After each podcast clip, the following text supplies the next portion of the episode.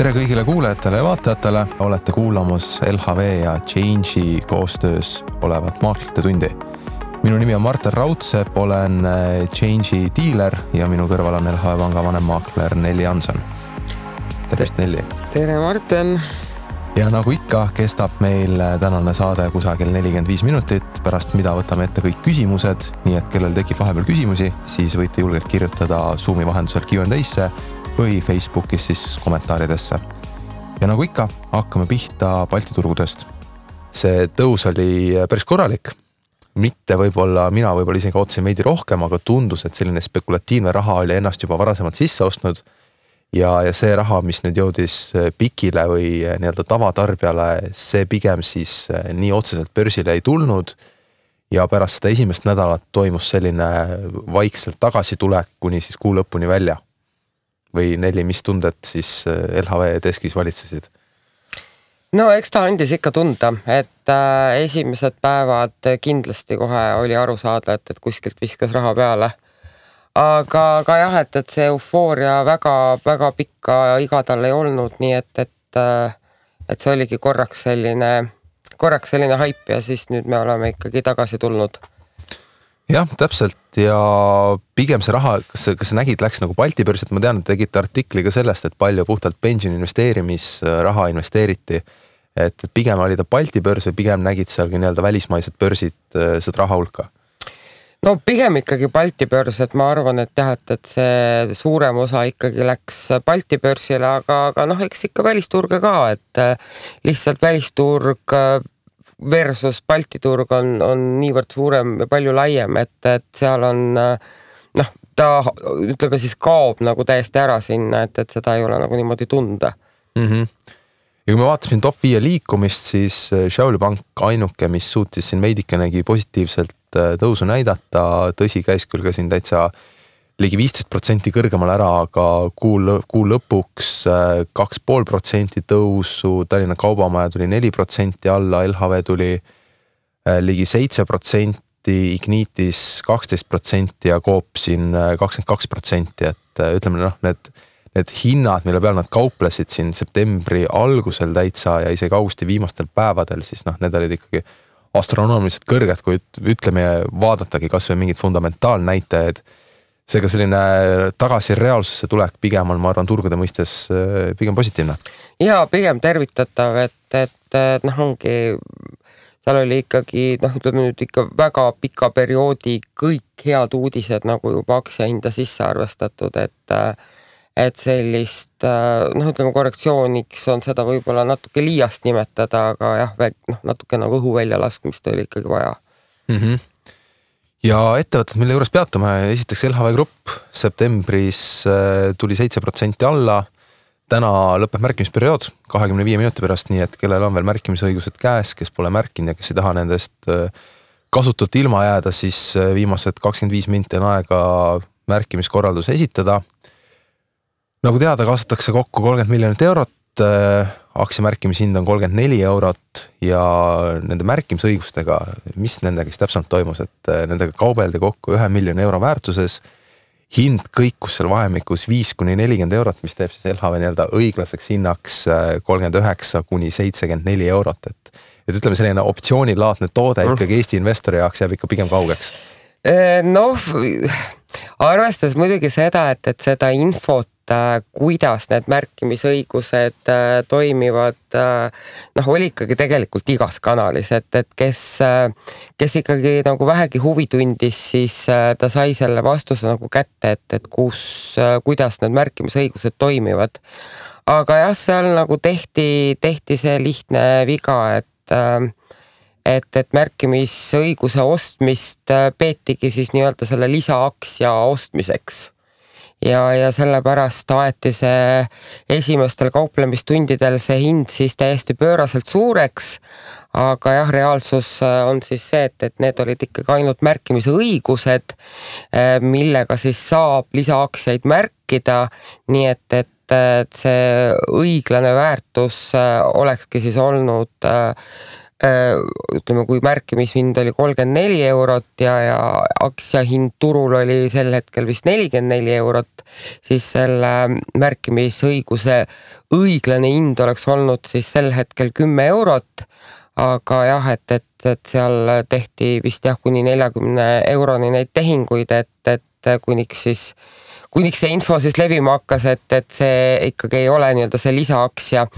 et, et mis võib-olla selle loo kokkuvõtteks võib öelda, on see, et, et äh, kui on sellised äh, korporatiivsed sündmused, noh, mingisugused lisaaktsiate märkimised, raha kaasamised, ehk siis ta ei ole nagu tavapärane selline IPO, äh, siis kindlasti ikkagi tasuks võtta see moment ja, ja minna siis kas siis selle ettevõtte kodulehele kes seda korporatiivset sündmust läbi viib või siis äh, guugeldada või siis Facebookis on, on erinevad sellised finantsteemalised. ma arvan grupid. isegi noh, kui ta, neid kõnesid oli ka palju, et kasvõi lihtsalt panka helistamine, vahet pole, kas või, on LHV, Swedbank, SEB või keegi mis iganes no, neljas on ju. et kui ei leia, et, et või kahtlete, et siis lõpus kasvõi helistada panka, et, et äh, lihtsalt jah, üheksa korda mõõda, üks kord lõika, et, et, äh, et ikkagi nagu olla veendunud selles, et, et te olete asjadest õigesti aru saanud ja, ja et teil on äh, arusaam sellest, et kuidas see, kuidas see märkimisprotsess nagu läbi viiakse, et, et see on noh, eelkõige teie enda rahakoti huvides, nii et, et tasub võtta see aeg jah, ja samas võib-olla, mis positiivselt äh, otsida kaasa, et läbi selliste äh, ütleme, olukordade raha kaasamistega selline investorite teadlikkus äh, kasvab selliste asjade kohta, et noh, sisuliselt millega tegemist oli, tegemist oli rahas aeguva optsiooniga. jah, selles et, mõttes küll, jah. et midagi keerulist või midagi uudset ta ei olnud, isegi LHV varasemalt on sarnases formaadis raha kaasanud. jah, see kusjuures see ei olnudki esimene kord, et, et selles mõttes oligi võib-olla natukene üllatav, et, et sellist olukorda nagu varem äh, noh, on ikka segadust, segadust tekitanud mõni, mõni selline nüanss, aga noh, sellist, kuidas öelda, noh, väga laiapõhjalist segadust ei ole nagu tekitanud. jah, täpselt. ja üks ettevõte veel, kellest räägime, Utah Credit, kes tuleb siis võlakirjadega turule ja, ja millega Utah Credit tegeleb, neil küll võlakirjad on noteeritud Frankfurdi börsil ja, ja mäletan küll, et kui ma LHV-s veel töötasin, siis äh, ka täitsa sai kaubelda neid ja nendega kaubeldi. nüüd nad tulevad ka Balti börsile, noteerivad nii äh, Frankfurdi kui ka Balti börsil siis äh, nii-öelda topelt. ja millega Jutekredit tegeleb, pakub finantsteenuseid Balkanil, finantsteenuste alla siis erinevad järelmaksud, väikelaenud, autolaenud tegemist ei ole kiirlaenuettevõttega, mida nad pidevalt rõhutavad ka enda prospektides ja kodulehtedel, vaid ikkagi on äh, sellise väikelaenu äh, ettevõttega, kes väljastab ka pangakaarte ja kellel on ka nii-öelda klassikalised rahaautomaadid erinevates Balkani maades äh, tänavatel püsti. märkimisperiood oli juba läbi, kuuendal septembril kuni kahekümne neljanda septembrini ta kestis äh, ühe väärtpaberi ehk siis võlakirja nimiväärtus oli sada eurot. kaasati, algselt taheti kaasata viiskümmend miljonit eurot intressiga üheksa kuni vii-, üheksa koma viis protsenti kuni siis üksteist koma viis protsenti. pakuti kokku kaheksakümmend viis miljonit eurot, mis siis tähendab seda, et nad otsustasid oma pakkumist suurendada seitsmekümne viie miljoni euroni. kõikide jaeklientide tehingukorraldused täideti, institutsionaalsetel eh, täies ulatuses kontodele nad ei saadud. ja intressivahemik tuli siis kokkuvõttes üksteist protsenti aastas ja nagu mainitud, noteeritakse nii Frankfurdis kui ka Tallinna börsil. et võib-olla selle puhul, mis selline koht oli, mille kohta investorid küsisid, et, et kuidas see nagu intress üheksa kuni viis, üheksa koma viis kuni üksteist koma viis, kuidas see nagu tähendab. et see pigem on suunatud nii-öelda institutsionaalsetele investoritele, kes siis äh, puhtalt näitavadki oma huvi erinevate tasemete pealt ära. et äh, mis, kui suur on nende huvi selle protsendi pealt, kui suur on nende huvi väiksema protsendi pealt ja puhtalt selle baasil siis emitent ehk siis Utah Credit meie näitel saab siis arvestada mis äh, intressi pealt nad oma võlakirjad välja lasevad. ja noh, ma ütlen Balti börsile jälle sihuke võlakirja emitent juurde kindlasti positiivne. ja et no selles mõttes äh, ilmselt oli see nagu ajastatud ka selleks pensioni, pensionirahade välja äh, või ülekandmise ajaks, et, et noh, ütleme ongi, et, et selline võlakiri on ju suurepärane toode kuskile pikk kontole, et jah, üksteist protsenti aastas ja, ja isegi saab investeerimiskonto süsteemis kasutada, nii et jah, intressid tulevad täies ulatuses kontole, nii et äh, miks mitte, kes leiab, et sellise riskiastmega ettevõte sellise intressiga portfelli sobiks, siis äh, miks mitte kaaluda. ja kolmanda uudisena Enefit Green siis äh, tegi uudise, mis selles mõttes äh, ei olnudki uudis. jah, sellest Mis, on nüüd juba äh, räägitud aastaid. jah, mis ütleme, kaks tuhat vist kaheksateist oli esimest korda, kui nad mainisid, et tahaks börsile tulla. nüüd siis tehti ametlik teavitus nii-öelda ITF, intention to float, mis tähendabki seda, et see on nii-öelda üks raha kaasamise selline verstapost, mis tuleb läbida, kus antakse teada, et kavatsetakse börsile tulla, misjärel saab hakata siis aktiivset müügitööd tegema täpset kuupäevi välja pole toodud ja Enefit Greeni puhul on tegemist siis äh, Eesti Energia taastuv energiaüksusega ja tõstetakse raha puhtalt siis äh, äh, selle, selle jaoks, et äh, kasutada siis neid vahendeid tuule- ja päikeseenergia arendusprojektides kuni kuussada megavatt äh, võimsuses. ja ühtepidi tõstetakse raha, pluss siis müüakse olemas, olemasolevaid aktsiaid, et, et järjekordne selline suur IPO tulemas pärast Tallinna Sadamat, ma usun seda niisugune rahva, rahva IPO jah. jah, kindlasti noh, ma usun, ilmselt tuleb üsna selles, selles suurusjärgus nagu hinnaga ka, et, et pigem tuleb atraktiivne. ja kindlasti meelitab sellist välismaist investorit siia Balti börsile rohkem sisse vaatama, kui, kui neil tekib võimalus sellisel IPO-l kaasa lüüa. nii et ma usun, Balti börsil igatepidi tore uudis lõpuks on, mida oodata jälle. jah. Ja mis võib-olla veel, mis mind nagu üllatas, kui võib-olla, kui me räägime sellest sentimendist ja kõigest sellest, siis äh, septembri esimesed päevad tehti börsist äh, otseblogi, kus siis, kus siis sisuliselt äh, spordireportaaži vormis räägiti, kuidas miski tõuseb, kuidas käibed on ja, ja niimoodi, et Nelli, kas nüüd, nüüd on tipp käes või on veel minna, kui meil Delfi peauudis on börsi otseblogi? jah, see. oled sina sellist asja varem ei kuskil näinud? mitte kunagi, selles mõttes, et see oli jah, ka täiesti uus kogemus jälle, et, et eks ta vist jah, ikka mingis mõttes sellist äh, tippu kuulutas, et, et, et kui jah, börsist hakatakse nagu mingi spordivõistluse reportaaže tegema, siis, siis on ikka midagi kuskil valesti läinud jah, ja noh, siis kui lehtedest loed veel juurde, et töötajamine segab börsidel kauplemist ja, ja igaüks, kellel on ligi kahesaja kilone portfell, tunnistab, et ta on nüüd finantsvaba, siis, siis tundub, et et see Eesti elu on ikkagi päris selline, selliseks crazy'ks muutunud, et. no eks see ilmselt ei ole isegi mitte Eesti teema ainult, et eks see, eks see hullus on nagu natukene maad võtnud ikka igal pool, et noh, eelkõige siis USA-s, et, et et eks see Robin, eks see Robin Hoodi ja Redditi vaim või vibe, mitte vaim, vibe, vibe on meile ka nüüd jõudnud, et mm. -hmm. eks elame näeme, kas tuleb veel siukseid blogisid, et siis kui turud kukkusid muidugi, siis oli. siis ei pidanud keegi blogi siis oli vaikus, aga kui tõusid, siis loomulikult, miks mitte. see oleks võib-olla isegi põnevam, kui keegi kukkuva turuga blogi. saab lugeda, palju igaüks raha kaotas nüüd sekunditega onju täpselt. et kui sellest meedia, meediaprintsiibidest lähtuda, et siis tegelikult negatiivsed uudised peaks ju paremini müüma. jah, võib-olla peaks vihje saatma kuskile meediaväljaandele Delfile vihje jah.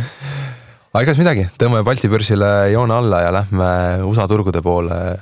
et USA turud septembris statistiliselt äh, kõige kehvem kuu on septembrikuu jah, siis äh, kusjuures äh, selles mõttes, et mina olen nagu kuulnud tegelikult, et on august. et, et aga noh, ma ei tea. Potato potato. see on potato potato ja ei noh, selles mõttes, et ma ei tea, ma nende kehvemate kuude ja paremate ostmiskuude ja paremate müügikuude teemaga väga nagu ennast kursis ei hoida, et eks see on nagu natukene selline, et mis päeval nagu mingi vanarahva tarkus, et mis päeval pesu pesta ja mis päeval juukseid, juukseid pesta, et, et et aga, aga jah, september tõepoolest tehti oma need tipud siin ära ja nüüd on sealt ikkagi mõned protsendid nagu alla tulnud, mis noh, tegelikult ei ole midagi märkimisväärset, aga, aga ta on märkimisväärne kontekstis, kus noh, turg on nagu kinni naelutatud olnud, et ta ei ole nagu üldse ühtegi tolli järgi andnud, et siis, siis tasub nagu mainimist, kui äkki mingi punane värv on börsile ilmunud. jah, ja kui me vaatame lähemalt peale SB viissada top viisteist ettevõtet, siis pigem mis silma jääb, on sellised tornafta ja, ja gaasiettevõtted mm, -hmm. et noh, ühtepidi, kui me näeme, et siin tornafta barreli hind on läinud üle kaheksakümne dollari, siis noh, mõistagi ka kõigile nendele ettevõtetele väga selline positiivne. olgugi, et seal nagu regulatsiooni järjest rohkem keeratakse peale ja peale. no eks me vist oleme enda siin bensujaamades ka juba näinud seda, et, et vist püstitati meilgi uued bensiini hinnarekordid mm. -hmm. aga noh, teistpidi jälle, kui selline Covidist taastumine nagu käib täies hoos, et et, et siis tundub, et seda pidu võib siin päris pikalt veel jätkuda, kus nafta hind võib ülespoole kerida, kui siin järjest, järjest rohkem inimesed hakkavad reisima ja, ja kõik äh, muud nii-öelda. no UK-s on vist äh, tõsine kütusekriis ju jah, seal isegi mingid piirangud pandi peale, kui palju sa tohid tankida ja, ja mis ajahetkedel. et seal olid täitsa sellised kurioossed lood, et, et, et kiirabiauto pidi nagu sõitma mingi neli bensiinijaama läbi, et, et diislit leiaks kuskilt mm. -hmm. et et see on nagu päris, päris jah, äärmustes juba. jah, ja ütleme, ongi puhtalt see top viisteist siin äh, tornafta ja gaasiettevõtete keskne, et, äh, et igati hea kuu nendel olnud. vaatame alumist viiteist, siis äh, pigem jääb siin silma Raymond James Financial, mis on finants- ja pangandusettevõte Las Vegas Sands, Wynn Resorts. no siin on need on... vaesed kasiinoettevõtted, kes on nüüd siis järgmised Hiina valitsuse ohvrid, et. Kroger on ehitusettevõte et Ter Horton samamoodi. et eh, noh, Hiina juurde me tagasi tuleme, et Hiinast me. ei saa üle ega ümber jah. iga, iga maakleri tund me räägime. aga, aga seekord peatume natuke pikemalt, aga tundub jah, et siin, siin see sektor on päris tugevalt pihta saanud septembrikuu jooksul kui me lähme tehnoloogiasektorisse, siis september tehnoloogia jaoks tegelikult Äh, märkimisväärselt hea ei olnud, pigem oli selline külgsuunas liikumine või isegi natuke allapoole tulek. Äh, Match Group, mis haldab siis äh, Tinderit ja Match.com'i kõige parem seitseteist protsenti tõusu. Marriott International kolmteist protsenti protsenti, Tesla tuli üksteist protsenti, Tesla puhul kusjuures Katie Wood ju müüs päris suure portsu maha. Katie Wood jah müüs, et, et olgugi kusjuures... et hind ei ole kaks pool ega kolm tuhat veel, kus ta lubas on ju. jah, aga kusjuures Katie Woodist rääkides, siis mul õnnestus vahepeal siis osa võtta Morningstari konverentsist, kus ma igal aastal üritan ikkagi osa võtta, kas siis, kas siis distantsilt või kohapeal olles, aga kuna jah, see pandeemia on meil selle reisimise äh, keeruliseks teinud, siis, äh, siis võtsin sellest jah, siis ka see aasta distantsilt osa ja siis äh, Käti Wood oli üks esinejatest mm -hmm. ja, ja seal oli selline tore debatt siis, et, et ühel pool oli Käti Wood ja teispool oli siis üks äh, nii-öelda value investor või siis. see on vanakooli investor. vanakooli investor siis ja, ja siis nad siis arutlesid selle Tesla hinna üle, et, et kas Tesla hind on nagu õigustatud või mitte ja siis äh, value investor äh, läbi oma kõikide valemiteni jõudis siis äh, äh Tesla õiglase väärtuseni, mis oli sada kolmkümmend viis dollarit aktsia eest mm. -hmm. mis on siis kaugel sellest, mis ta praegu on, ehk siis te, see oli nagu üsna üheselt mõistetav, et tema arvates on nagu Tesla täi-, noh läbi lõhki mull ja, ja siis Käti Woodi äh, vastus oli siis äh, see, et, et, et noh, ongi, et ei, et ei saa nagu aru, mis Tesla ettevõte on, et Tesla ei ole autotootja mm. -hmm. ja Tesla on nagu kõige sulaselgem tehnoloogiaettevõte, kus, mis ta siis nagu seisab ta kolmel, kolmel jalal, et ongi siis ai, energy storage ja robotics mm. -hmm Äh, kus siis Käti äh, Woodi hinnangul on nad siis ikkagi absoluutses nagu esirinnas, et, et äh, ja, ja ütles, et sealt, sealt tuleb selle ettevõtte kasv sealt tuleb selle ettevõtte edu tulevikus, aga noh, ongi noh, ütleme selle Tesla puhul ongi nagu see häda, et, et turul on mõnikord komme vot täpselt selliseid häid suuri lugusid mitmeks aastaks nii-öelda sinna hinda sisse salvestada ja isegi siis, kui kõik need äh, äh, tuleviku head prognoosid realiseeruvad, ei pruugi see enam väljenduda noh, sellises tempos hinnas, et nüüd ma ei tea, paari aasta pärast on äh, Tesla aktsia, eks ole, kaks tuhat mhm. aga kas ta selle oma paki müüs maha enne seda sõnavõttu või pärast? see oli. läks hinna üles ja siis lükkas maha, jah? vot ma ei teagi, ta minu meelest osa müüs juba enne seda, aga osa oli tõesti ka minu meelest peale seda mm. -hmm nii et, et aga noh, ma ei tea, kui palju nüüd noh, ütleme see audients ei ole seal nüüd nii suur võib-olla, et, et see nüüd hinda mõjutaks, aga, aga lihtsalt, mis mulle nagu noh, mis mulle selle Käti Woodi juures meeldibki, ongi see, et, et ta nagu oskab Äh, noh ikka täiesti kastist välja mõelda, sest noh, tuletagem meelde, Käti Wood ei hakanud ostma Teslat mingisugune nelja tuhande pealt mm. -hmm. Käti Wood hakkas ostma Teslat oluliselt varem ja ta tegelikult rääkis seda juttu juba nagu aastaid tagasi. absoluutselt ja, ja ta ja, tegelikult on deliver dunud ka kõik just, need oma fondide tootlustega. täpselt, et, et, et selles mõttes äh, noh äh, kui teil on jah, vähegi võimalik mingeid tema tema arvamusi või analüüse lugeda, et siis kindlasti soovitan, et mulle, mulle väga meeldis. absoluutselt. ja kui me lähme edasi siin alumise viieteist poole, siis äh, Zoom tuli kakskümmend protsenti alla, Zoomi puhul äh, tulemused tulid välja, vist olid äh, pigem kehvemad ja tõmbasid guidance'id ka allapoole. noh jah, et, et, et ongi, et, et see on nüüd jah, kõige selline pesuehtsam, eks Covidi stokk, et või Covidi aktsia, et et, et nüüd inimesed ikka aina rohkem ja rohkem on kontoris tagasi ja saavad kokku pigem ikkagi silmast silma kui Zoomi vahendusel ja ja see, see nüüd väljendub ka jah, ettevõtte tulemustes.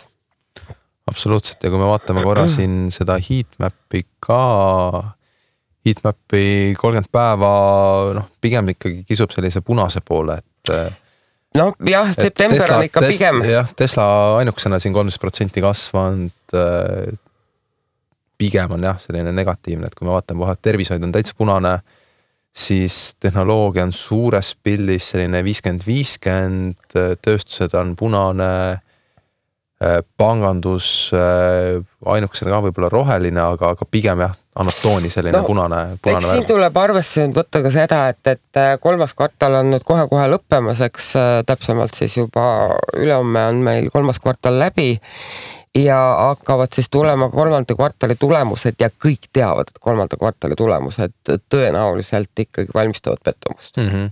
Et seal on nagu hindades sees juba jah, seal on mitu erinevat põhjust, et, et noh, ongi, et siin ongi, ühesõnaga mitte see nõudlus ei ole probleem, vaid pakkumine on probleem, sellepärast et, et, et noh, ongi kõik need pudelikaelad, mis nende tarne, tarnetega on siin äh, olnud ikkagi sisuliselt peaaegu pool aastat, siis need hakkavad nüüd ikkagi juba kõikide ettevõtete seda äritegevust mõjutama. Absoluutselt. Ja kui me vaatame, mida analüütikud räägivad, siis äh, Salesforce äh, nähakse seitseteist protsenti kasvu, FedExile ligi nelikümmend protsenti, Zscaler äh, kakskümmend üks protsenti, Apple'ile kakskümmend protsenti ja Adobe kakskümmend viis protsenti, et äh, noh, mis, mis sa nende kohta oskad öelda, puhas no, tehh kõik? ja puhas tehh ja et, et, et midagi väga üllatavalt ei ole, et aga kõik head, head suure potentsiaaliga ettevõtted, et ma usun, et et, et siin siin tasub neid vaadata küll, et eriti kui nüüd turg alla tuleb ka, et, et siis.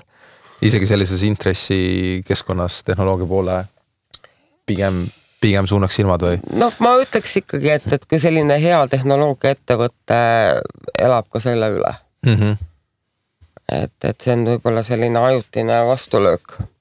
ja mis veel välja tuuakse, Palo Alto, Broadcom, Darden, CrowdStrike Holdings ja, ja Zoom kus siis äh, Zoom'il ma vaatan kohe ikkagi nähakse seda potentsiaali veel, et aga noh, jällegi sihuke puhas tehnoloogia. no ainukene Tarden on, mis siia ära eksinud siia tehnoloogia aktsiate hulka, et. jah. ja kui me krüptovaluutade poole lähme, siis äh, krüptovaluutadel oli ka päris selline punane kuu. Äh, Ethereum tuli ligi kümme protsenti alla, Bitcoin üksteist protsenti, Litecoin kolmteist protsenti Ripple seitseteist protsenti ja Bitcoin Cash äh, kakskümmend üks protsenti ja, ja siin on tegelikult kaks põhjust, miks, äh, miks krüptodel sihuke valus kukkumine septembris oli.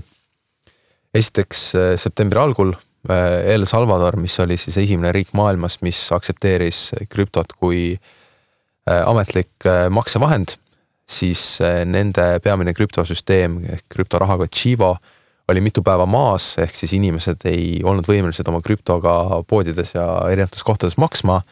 seal oli küll selline diil ka tehtud, et kõik, kes selle äpi endale alla laevad, saavad äh, kolmekümne dollari ulatuses krediiti, mida siis kasutada.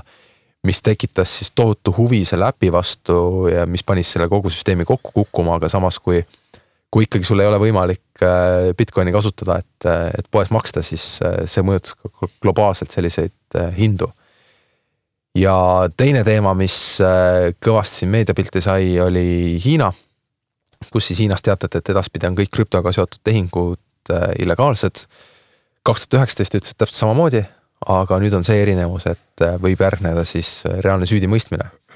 ehk siis äh, reaalne vanglakaristus ja, ja see pani samamoodi turud siin päris tugevalt langema ja ütleme, ühtepidi need ettevõtted, kes siis pakuvad sellist offshore teenust Hiina inimestele, kes siis kuidagi läbi VPN-ide või muude asjade üritavad krüptoga kaubelda või krüptotehinguid teha, et neile samamoodi tuleb see päris suur selline risk ja regulatiivne pool juurde, et et, et kui nemad seda teenust pakuvad ja see välja tuleb, siis noh, teame Hiina sellist kommunistlikku partei suunda selles suunas, et üsna kiirelt eh, ikkagi reageeritakse ja, ja reageeritakse pigem üsna agressiivselt sellele. Nelli, mis sa krüptost arvad?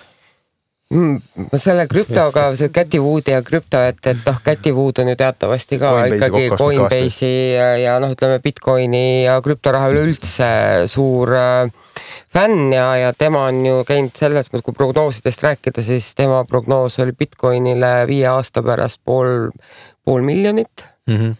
Nii et, et noh, elame siis näeme, et, et seal oli ka küsimus suurel ringil, et kas te usute, et viie aasta pärast on äh, Bitcoini hind pool miljonit, siis ütleme niimoodi, et enamus inimesi ei jaga ta optimismi selles osas. sa oma virtuaalset kätt ei tõstnud selle peale siis või? Äh, ei, ma ei tõstnud oma virtuaalset kätt, sest ma ise ka ei usu hästi, et see pool või viie aasta pärast pool miljonit on, aga aga noh, seal oli jah ka ütleme, kuna see Morningstari äh Morningstari mm, konverents on nagu selline financial advisor itele mõeldud peamiselt, et mis on nagu USA-s hästi-hästi popp Äh, kus siis äh, üks inimene haldab kas siis näiteks oma perekonna raha või siis tuttavate perekonna raha või ütleme, väga väikese grupi inimeste raha.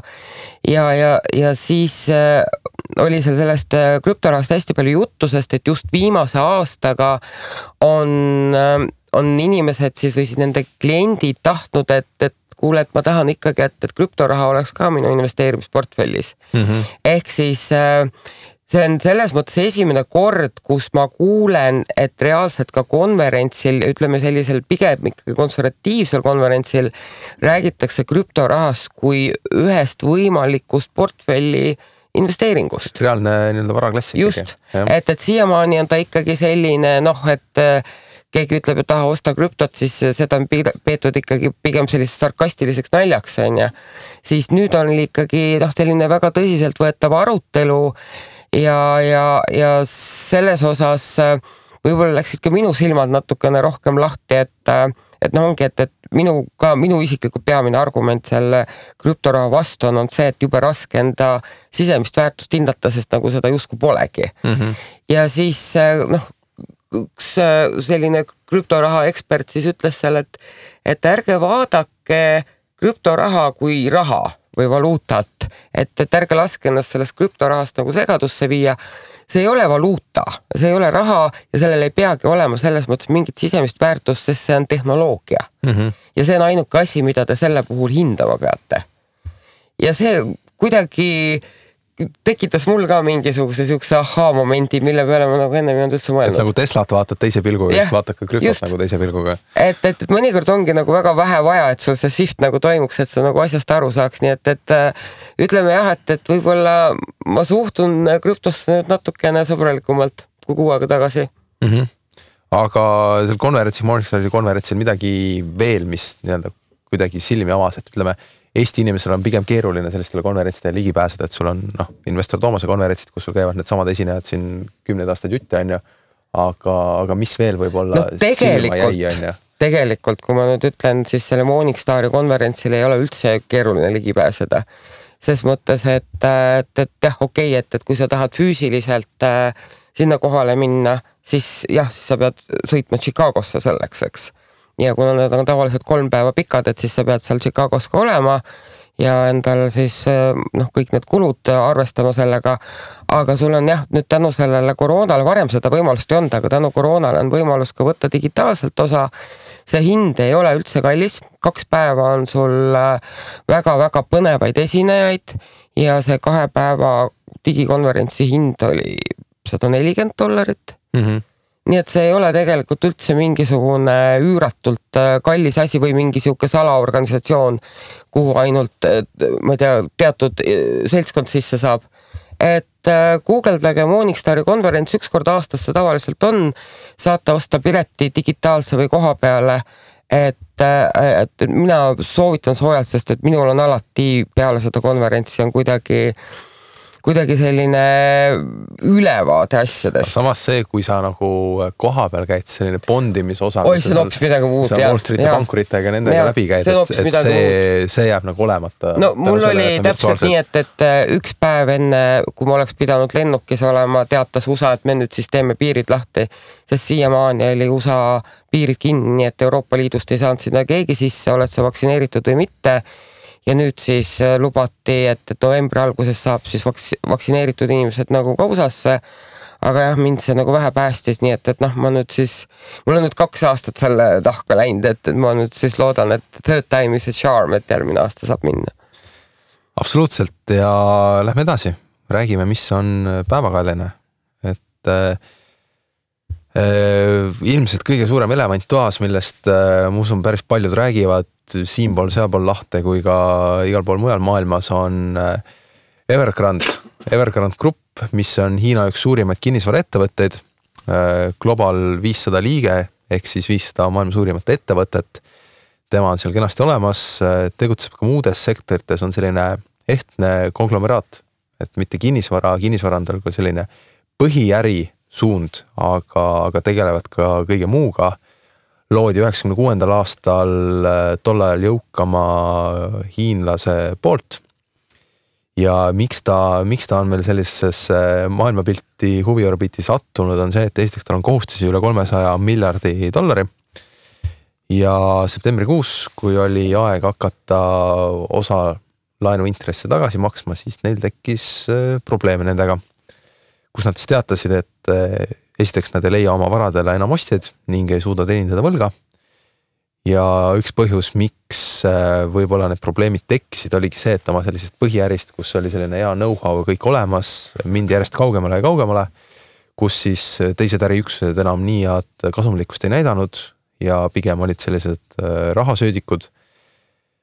ja, ja seetõttu need probleemid tekkisid ja noh ühtepidi võime siin numbrites rääkida, teistpidi on ka reaalne, reaalsed olukorrad, kus eh, noh, ütleme nagu Eestiski see kinnisvaraturg on puu, kuum äh,. Hiinas äh, on ta samamoodi kuum olnud ja elukondlik kinnisvara, mis paberil on müüdud äh,, on reaalne oht, et inimesed, kes on nendest maksnud, neid, need majad kunagi valmis ei saagi. ja, ja tegemist on selles mõttes suurima testiga Hiina finantssüsteemile ja isegi tuuakse paralleele siin Hiina äh, nii-öelda Lehman Brothersi olukorraga, et see võiks olla selline Hiina Lehman Brothers, mis oli siis kaks tuhat kaheksa, kaks tuhat seitse USA-s no just huvitav, huvitav olukord huvitav olukord jah, aga, aga seal ongi nagu see teema, et see on Hiinas.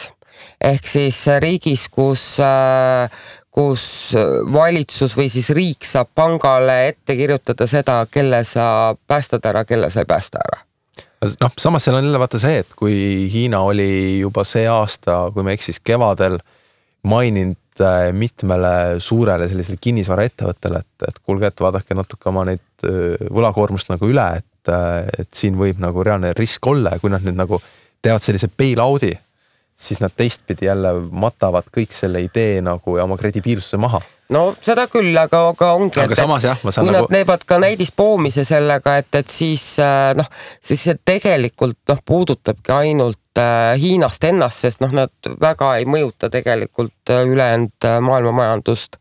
et see ongi väga Hiina-sisene probleem. no samas sealt võib selline lumepall nagu hakata veerema küll, et kui sul ikkagi kolmesaja jardi eest on võlga mida sa ei suuda teenindada, mida sul kinni ka ei maksta, siis noh, selline spillover efekt, kus sul äh, kõigepealt saab kinnisvara pihta, siis saab võib-olla seal mingid muud Hiina ettevõtted pihta, väliskapital. noh, nad juba on saanud pihta ja kusjuures kõige nagu paradoksaalsem selle juures ongi see, et, et nad on pihta saanud sellepärast, et äh, Hiina valitsus õõnestab nende jalgealust nii, kuidas ta jaksab, noh.